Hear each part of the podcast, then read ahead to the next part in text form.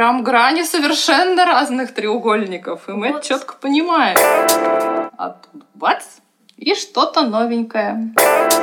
Я И сейчас всё. быстро все сделаю идеально. а он Проблема сталкивается новая. с теми же проблемами. Валерьянка! Валерьянка! Литрами, литрами валерьянка, да.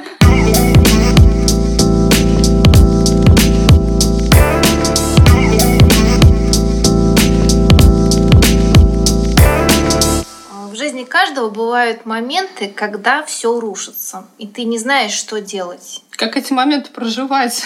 как быть и как вообще выруливать, в какую сторону. Мы не знаем, что делать. Старые методы, которые мы использовали ранее, почему-то вдруг раз и перестают работать. Да, это называется кризис, коллеги. Да. Что совершенно точно известно про кризис? То, что кризис это как раз-таки, как ты правильно сказала, дорогая моя коллега, это переломный момент. Это всегда, всегда переломный момент. В семейной жизни а, кризисы могут как разрушить отношения, так и сделать их совместной для обоих партнеров точкой роста. Ведь в любых отношениях, как в деловых, так и в семейных, так и в просто любовных или бизнес-отношениях, да дружеских даже. Вот у нас с вами недавно был подкаст про дружбу. Да. В абсолютно любых отношениях кризисы, ровно как и конфликты, это нормально. Почему нормально? Потому что все мы с вами люди разные и не похожие друг на друга. Иногда мы этими непохожестями сталкиваемся. И нам нужно как-то взаимодействовать Мгм. в ситуациях, в которых мы, ну, прям грани совершенно разных треугольников. И мы это Вот. четко понимаем. Смотри, почему такой сразу вопрос возник? Почему иногда все хорошо, мы человека, человека знаем давно, и вдруг бац, и этот кризис почему-то всплывает то, с чем раньше мы не сталкивались.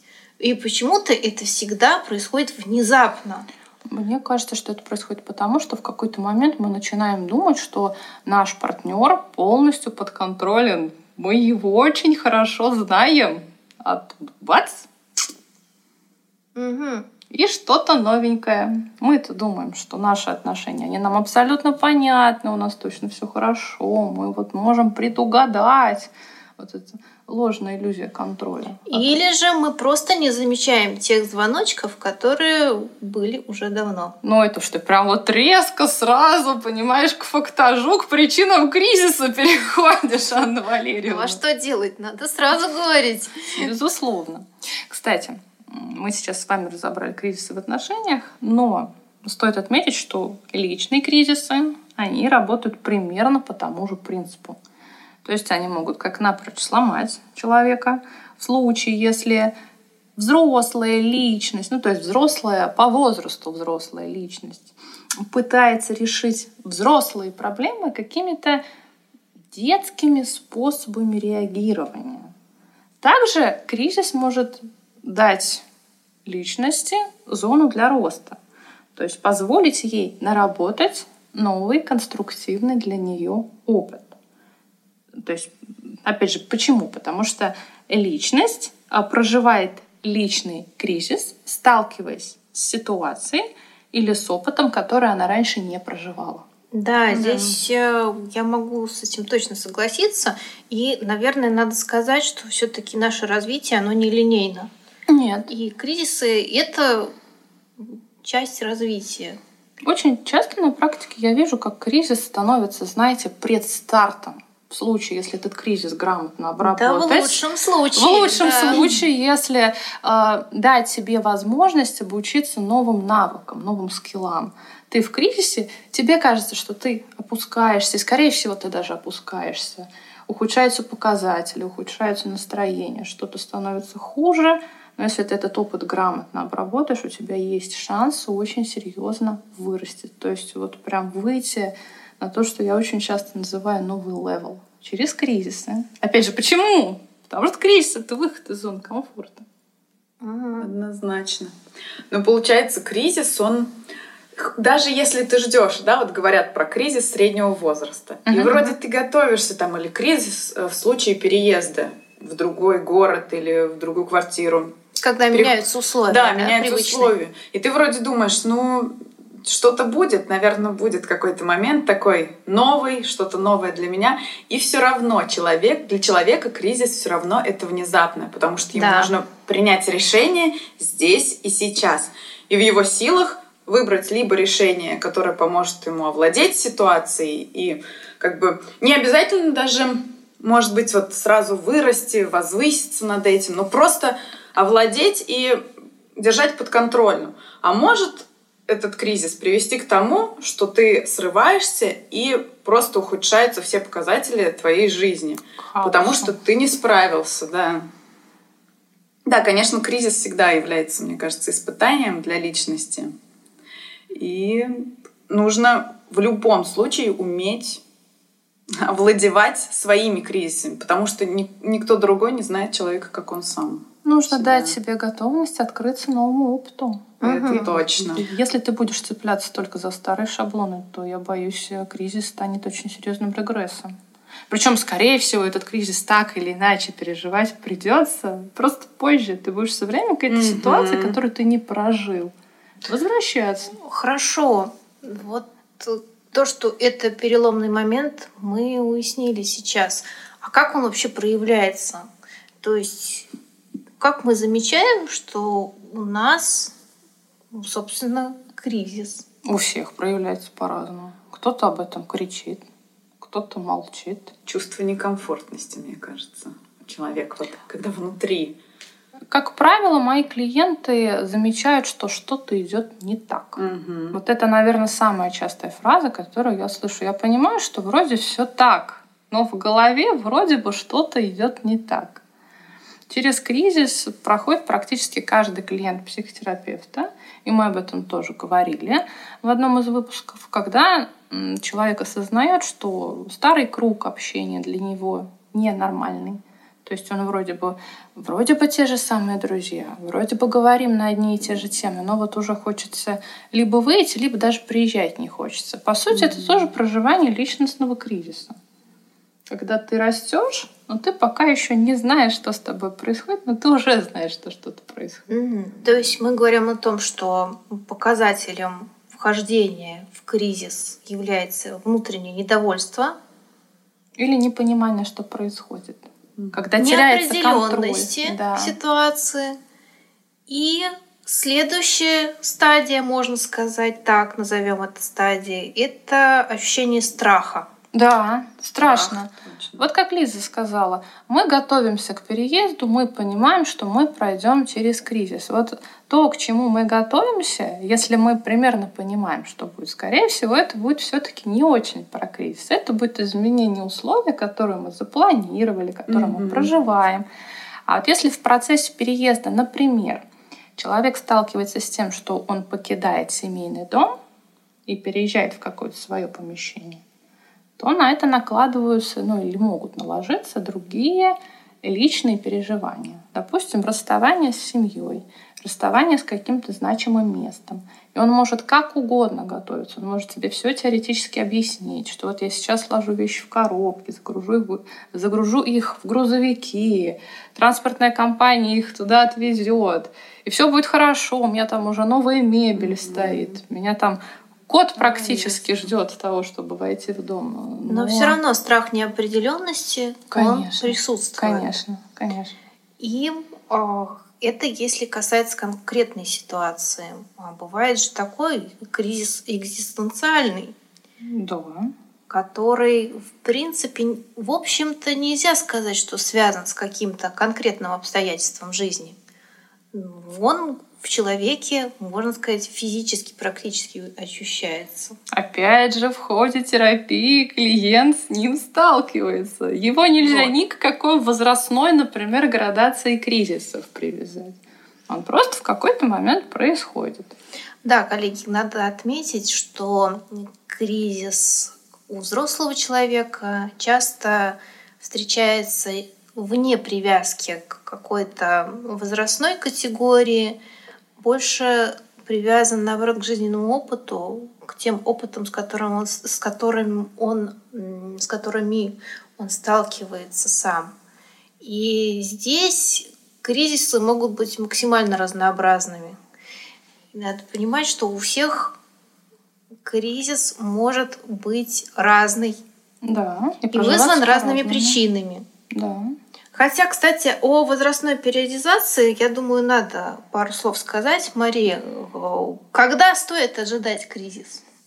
Когда стоит ожидать кризис? Ну, первый, первый взрослый кризис мы все-таки ждем, скорее всего, в периоде нашей юности. То есть в период, когда половое созревание выходит на завершающие этапы. Почему мы его ждем в юности? Потому что юность для нас становится тем самым периодом первой смены системы ценностей. То есть времени поиска доверительных Поиска. отношений. Поиска этих ценностей. Да. Мы активно пытаемся абстрагироваться от всего того, что в нас заложили родители. Спойлер, у нас это крайне редко когда получается.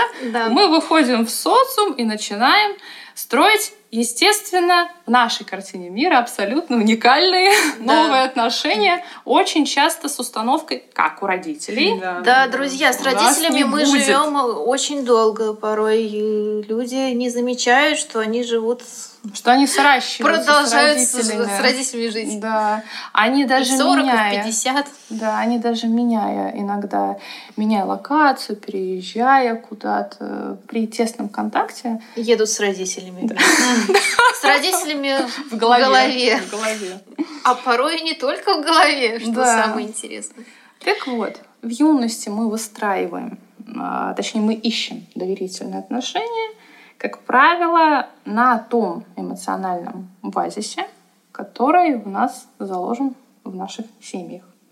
Также юность является периодом профессионального определения, даже если это определение ложное, неважно, мы себя ищем, и периодом социального экспериментирования. Поэтому, конечно, все первые, как правило, самые жесткие кризисы приходятся на период юности. Почему самые жесткие? Потому что это, в принципе, для человека вот такая первая ситуация, он не знает, что с ней делать. И сразу отмечу, что здорово, если он проживает эти кризисы, а первый, можно сказать, серьезный подростковый кризис, если он проживает именно в подростковом возрасте, Абсолютно И правильно. принимает сам решение. Абсолютно имеет правильно. такой опыт. Абсолютно Потому что правильно. зачастую, Мария не даст соврать, э, Родители мы пытаются его от всего отгородить. да, мы встречаемся с тем, что человек, не проживший подростковый кризис, несет его дальше. И в 40 И в лет 40 лет вдруг проживает все проблемы, которые случается должен был тот прожить. самый кризис, который должен был быть давным-давно у него. Поэтому меня иногда настораживают очень сильно рекомендации некоторых, э, ну, скажем так, все-таки коллег в социальных сетях, которые учат мам а, сделать максимально мягким период подросткового кризиса у своих детей. Для меня это примерно то да, же самое, это что сомнительная рекомендация. что рекомендация мамы вмешаться, например, в процесс полюции сына, о котором я говорила. Ох, вот это заход, да. Вот это заход. Что Вот хочешь, сделай, да. Что хочешь, сделай, но проконтролируй, ты не можешь себе это позволить. Вот тут же мама, мама только уже на себя берет великую миссию сделать так, чтобы подростковый период ребенка прошел максимально гладко. Это же какая корона должна быть на Да. голове. И все под эгидой, что я Забота. оберегаю ребенка Ему так будет своего. лучше. Да, я оберегаю, и, ну, судя по всему, такие мамы готовы оберегать его вот прям до пенсии, как правило, уже даже ребенка. А потом начинаются слезы. Вот те самые горькие материнские слезы, Конечно. когда ребенок давно не ребенок, А он ребенок. а он А он ребенок. ребенок, все-таки он ребенок. И в этом проблема. Это был первый серьезный кризис, коллеги. В период э, 25-30 лет мы сталкиваемся с кризисом, как правило, связанным с теми самыми моделями построения доверительных отношений, которые мы усвоили в юности. То есть, по сути, мы либо, мы либо корректируем эти модели и пытаемся что-то в этих моделях менять, либо мы просто меняем партнера. Ну, ты сразу к партнерам. Я бы все-таки остановилась на моменте. Почему же в 30? А потому что как раз-таки должны быть какие-то первые результаты, которые были результаты того, той деятельности, которая была до, ну, например, 10 лет. Да? Угу. После того, как человек закончил вуз. Все же всегда в жизни общества привязано к тем институтам, с которым, в общем-то, с которыми общество связано. Ну, конечно. Он вышел во взрослую Он вышел во взрослую жизнь, закончил свое образование, получил первый опыт работы, да. И вот здесь начинает, начинает задавать ситуация. вопросы себе. А мне нравится то, что я делаю. Да. А все ли у меня получается? А я тот, ту специальность выбрал а я хороший друг. А тот ли я тип отношений выбрал, когда ты в юности, построение отношений? Оно да. мне вообще нужно? Отношений а вот эти, в целом, я А вот сказала. эти модели, в которых я рос очень долго, и мне эта семья казалась эталонно счастливой. Вот я сейчас вышел в социум, Вот та картинка э, счастливой жизни, она по-прежнему да. та? Или уже что-то не, не так? Принесет ли она мне мое личное персональное счастье в моей жизни? Или это все-таки картинка счастья других людей? Вот. Да, эти вопросы задаются как раз э, в этом возрасте. Да. Надо, ну, надо понимать, конечно, что э, границы могут сдвигаться. Не обязательно. Можно закончить вуз в 22, да. можно в 27, конечно. а можно так испугаться этой взрослой жизни, что еще ходить по вузам Э, до, ну, блин, до 40 лет можно ходить по вузу, меняя их. Ну да. Если в 22 ты смотришь на своих одногруппников или друзей и видишь, что все абсолютно разные, то уже к 25 годам у большинства окружения уже складываются какие-то либо отношения, э, там, семьи заводят, либо какие-то успехи в работе. И ты, даже не задумываясь об этом, но автоматически начинаешь себя сравнивать с другими. А нормальный да. ли я? Да, нормальный ли я? А у меня как должно быть?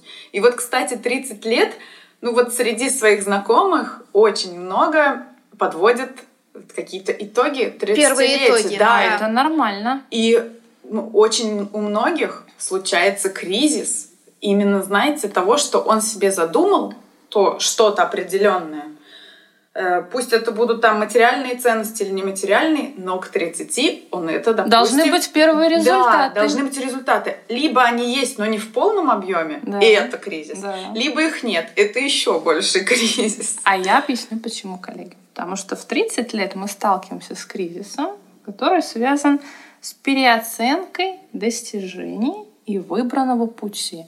Опять же, у кого-то это происходит в 29, mm-hmm. у кого-то в 32, ну, примерно около 30.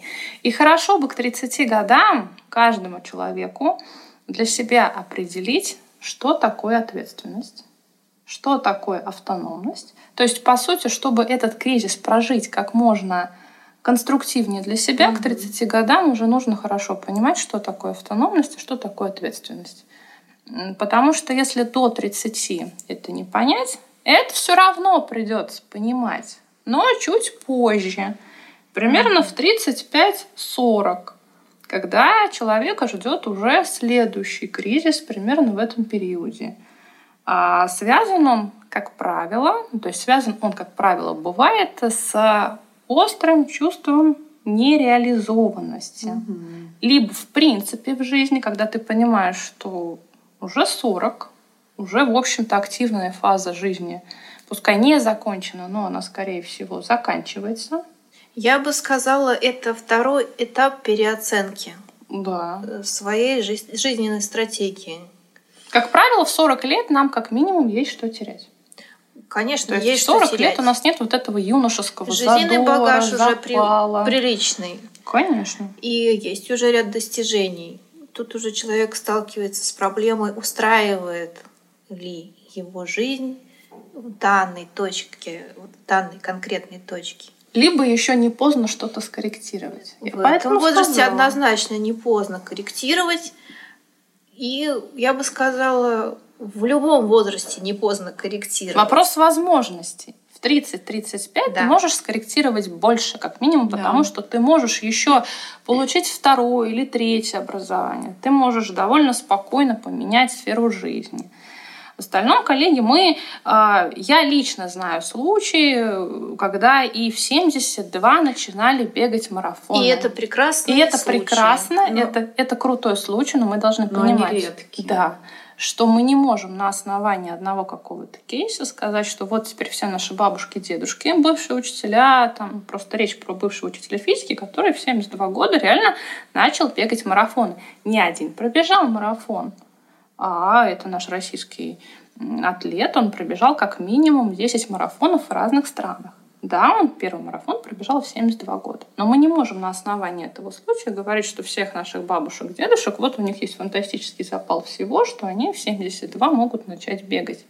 Это Хорошо. делать неправильно. Хорошо. Что может конкретно помочь человеку преодолеть кризис? Как минимум нужно знать, на что ты в этом кризисе можешь опереться.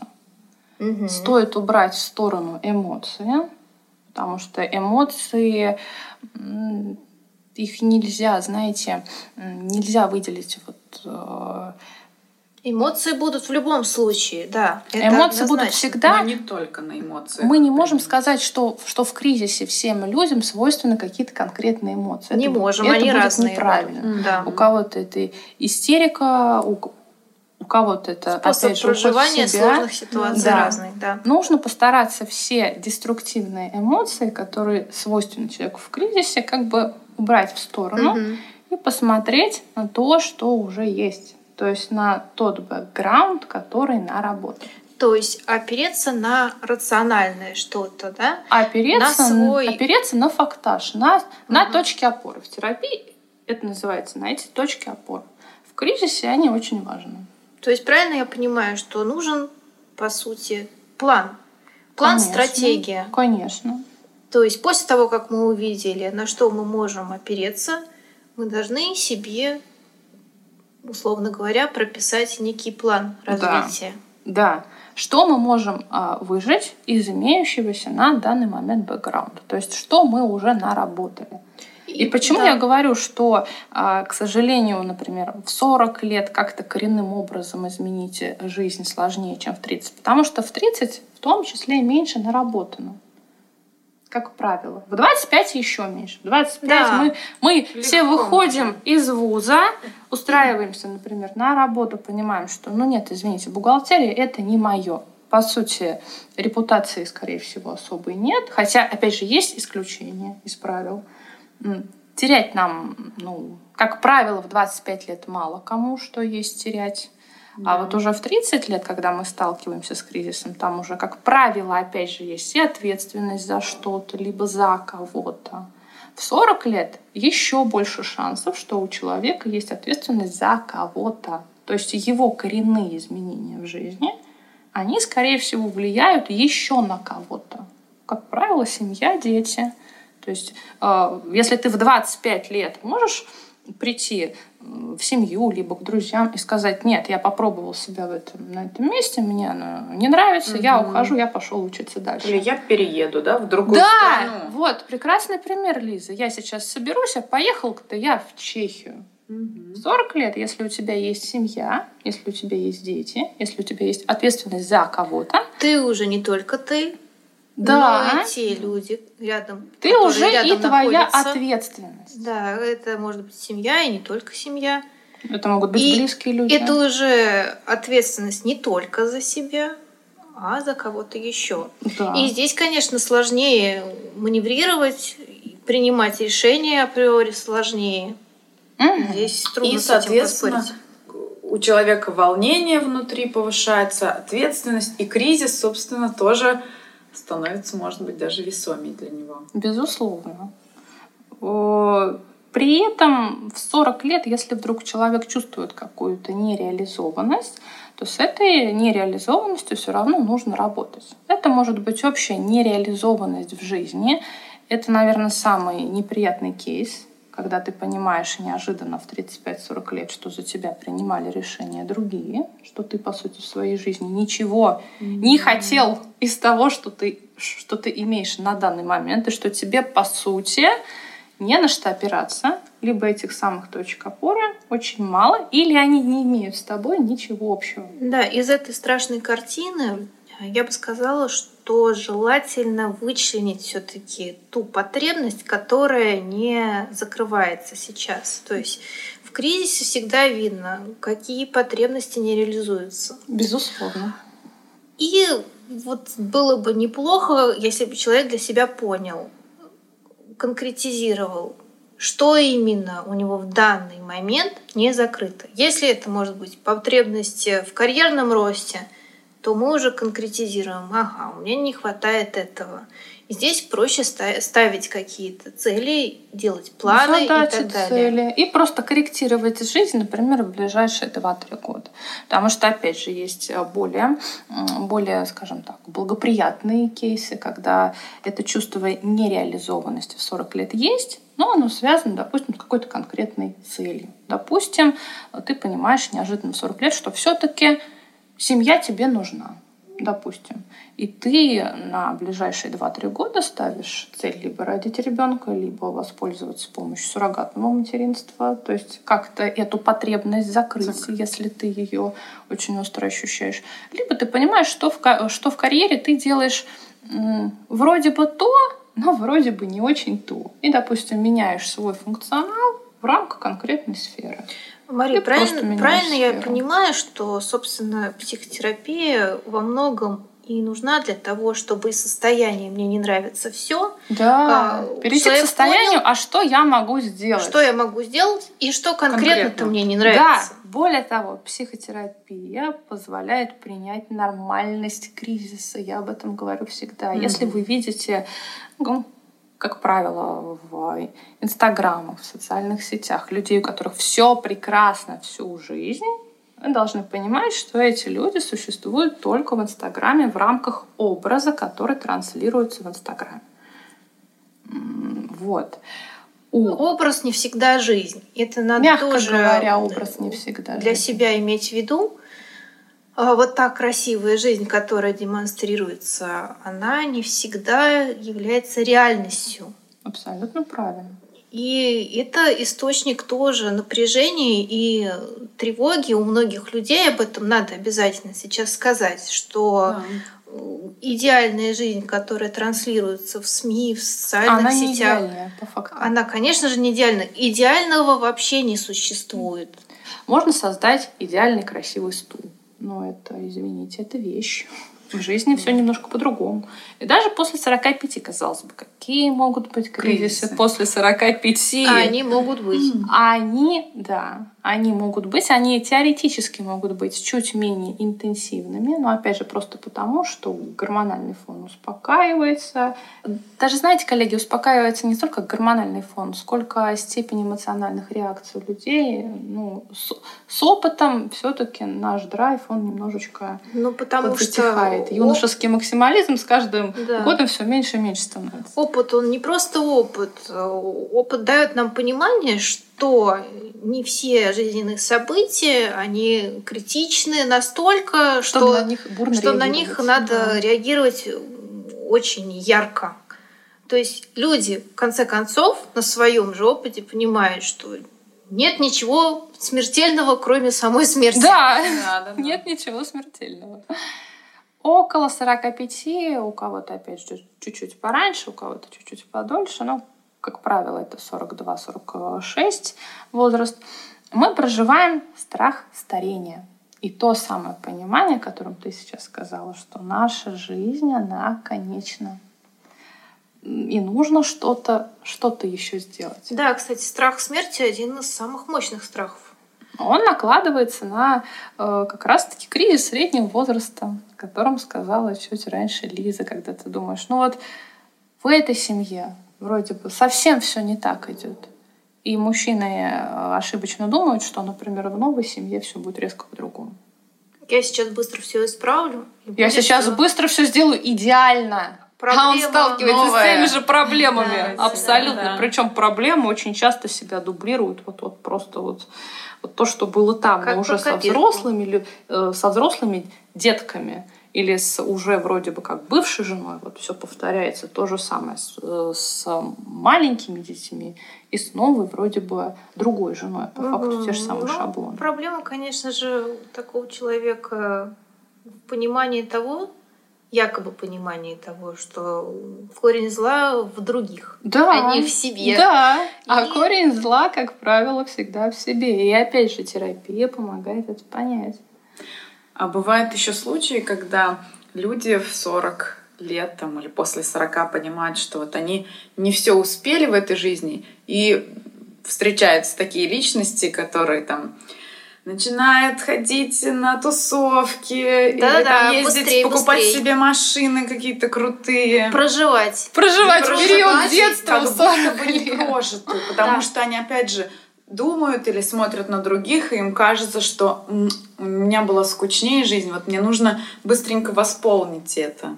Да, А, это, кстати, такой показатель кризиса. Но такой ведь деле. человек никогда не пойдет сам психотерапевту. Или А, пойдет, но Если кто-то в его окружении удачно сходит, он скажет, вот его опыт можно забрать себе, дайте мне, пожалуйста, контакт. Мгм. Самое главное, чтобы, чтобы психотерапевт или психолог были ну, более-менее адекватными. В противном случае мы получаем совсем уж котоващую в голове. А, Профессиональными, я бы сказала, адекватными и профессионалами своего дела. Здесь я хочу все-таки вернуться к кризису и задать такой интересный вопрос. Может ли кризис затянуться чуть ли не на всю жизнь? Интересный вопрос.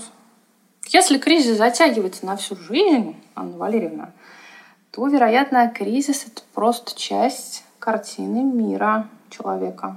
И я боюсь, что в этом случае человек будет видеть травмирующие его условия даже там, где их нет. Возможно, это личность депрессивного типа.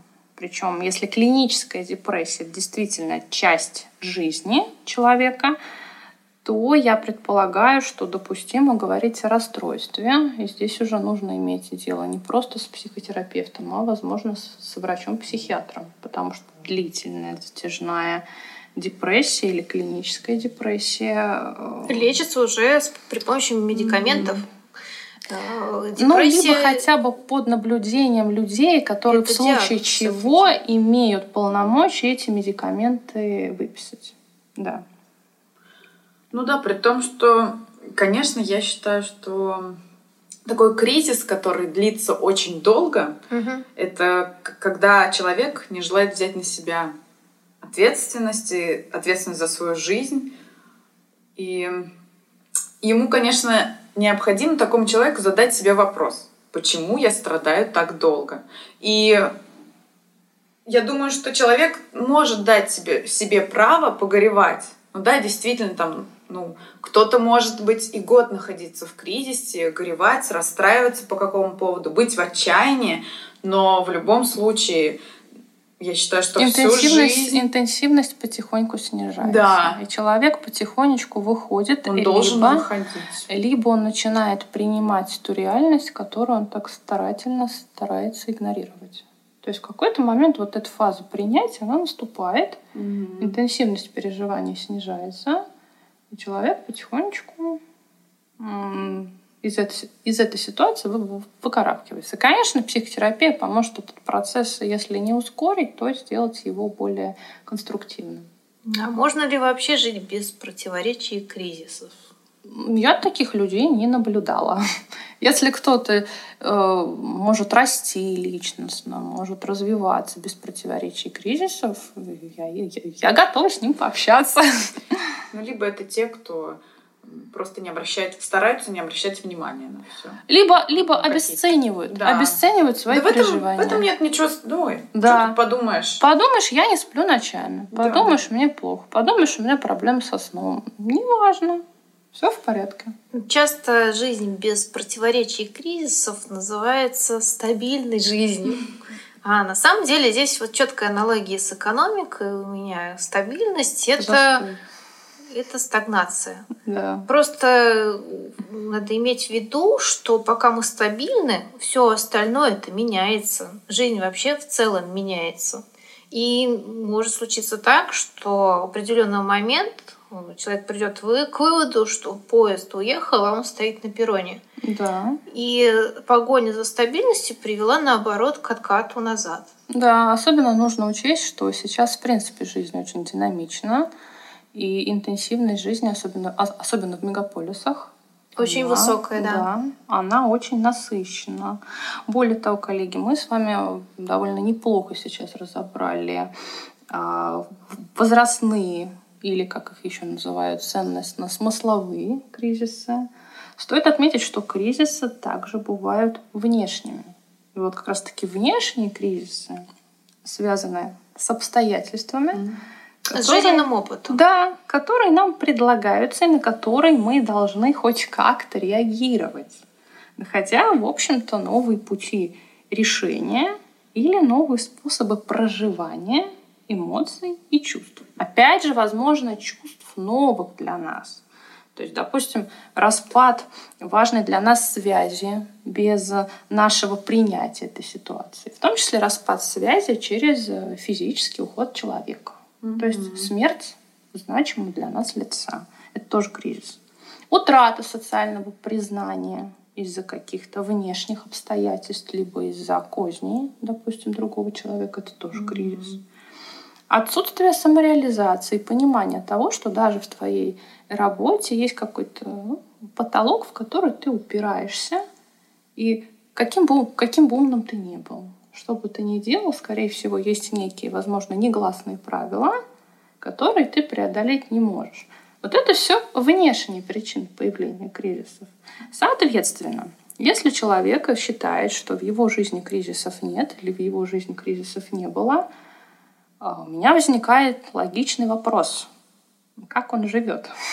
Ну, получается, он, он не работает, он, он ни с кем не замечает, он не замечает этих Э, событий. А это уже вопрос контакта с самим собой. Да. Насколько ты себя слышишь? Мне довольно сложно представить, что есть люди, которые спокойно реагируют, например, на козни на работе. А чем ты выше поднимаешься, тем, к сожалению, очень часто больше, больше внешних причин для кризиса. Да, это вопрос уже, как человек вписан, адаптирован в систему, в которой он живет.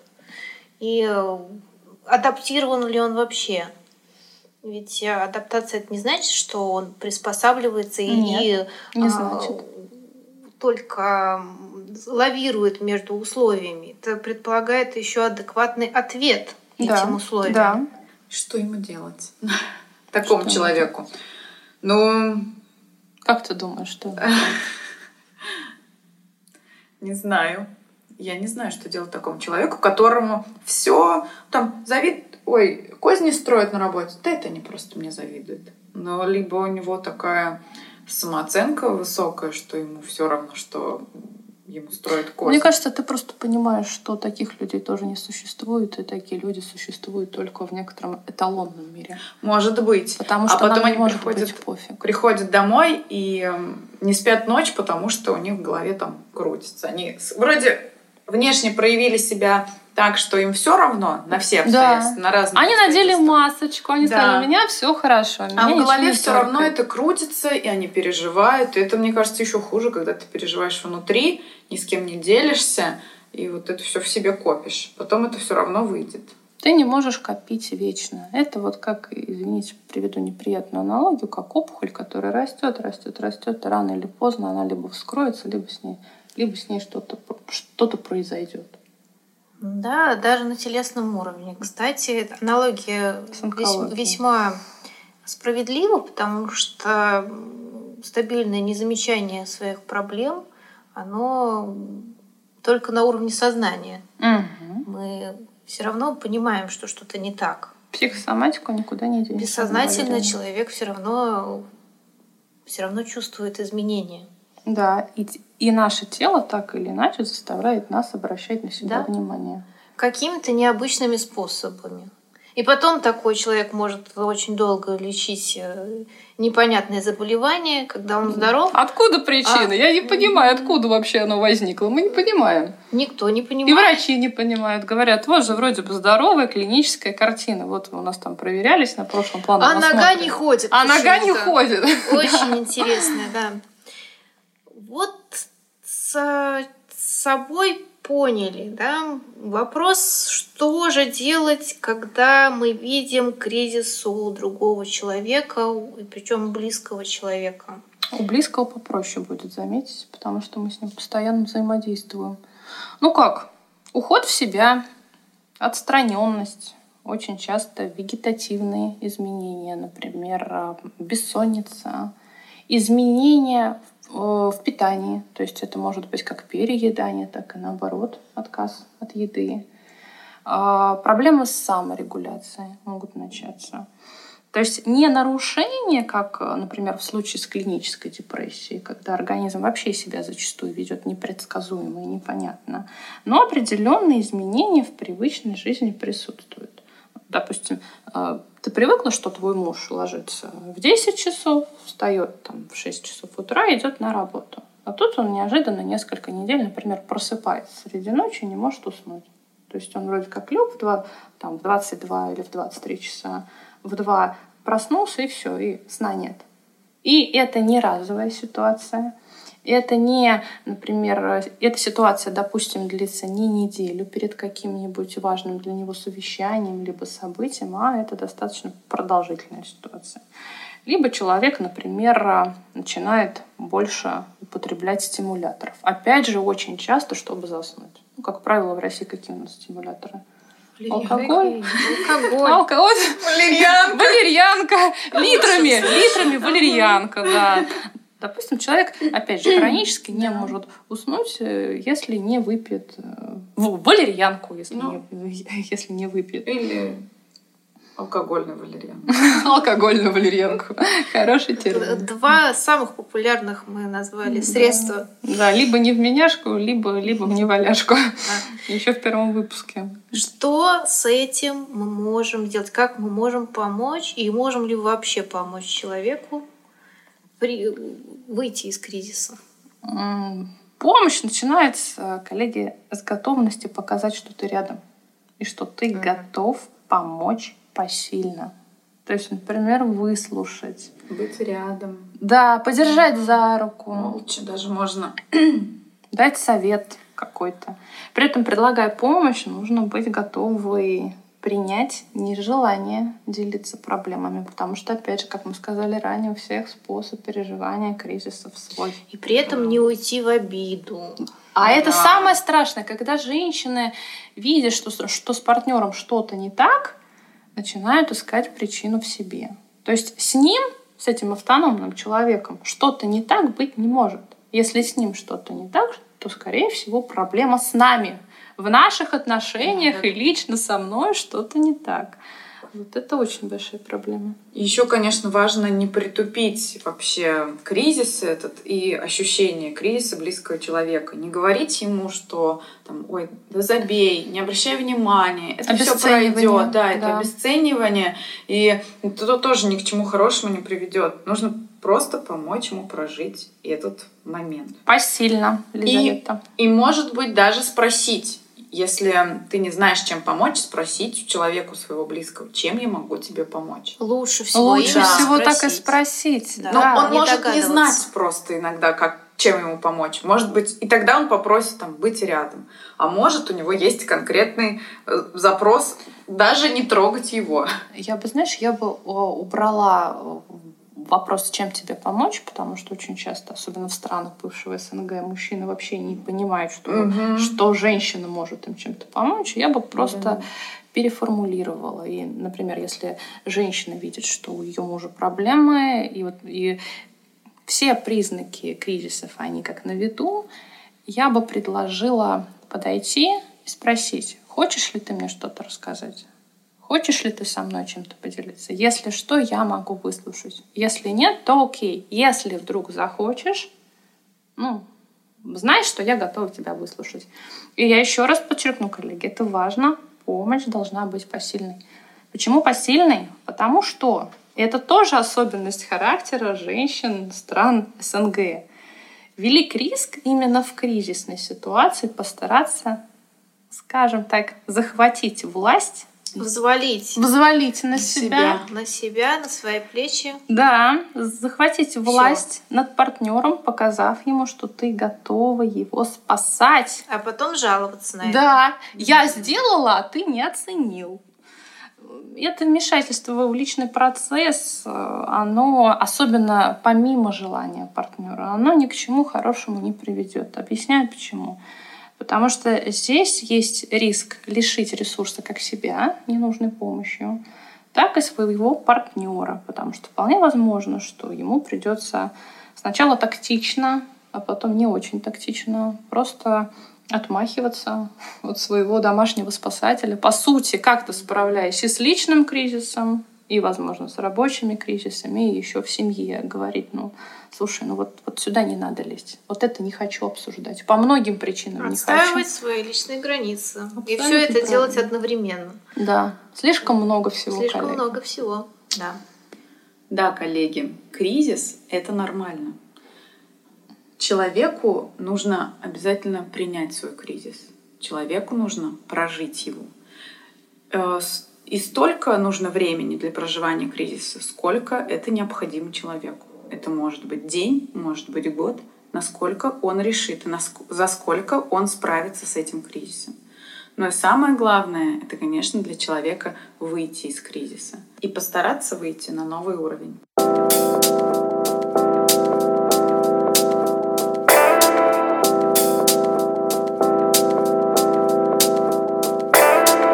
Это был подкаст «Ты знаешь». С нами вы не просто выйдете из кризиса, но и выйдете максимально конструктивно для себя. Подписывайся на наш телеграм-канал и высказывай свое мнение в профиле «Ты знаешь подкаст» в Инстаграме. Ссылки внизу.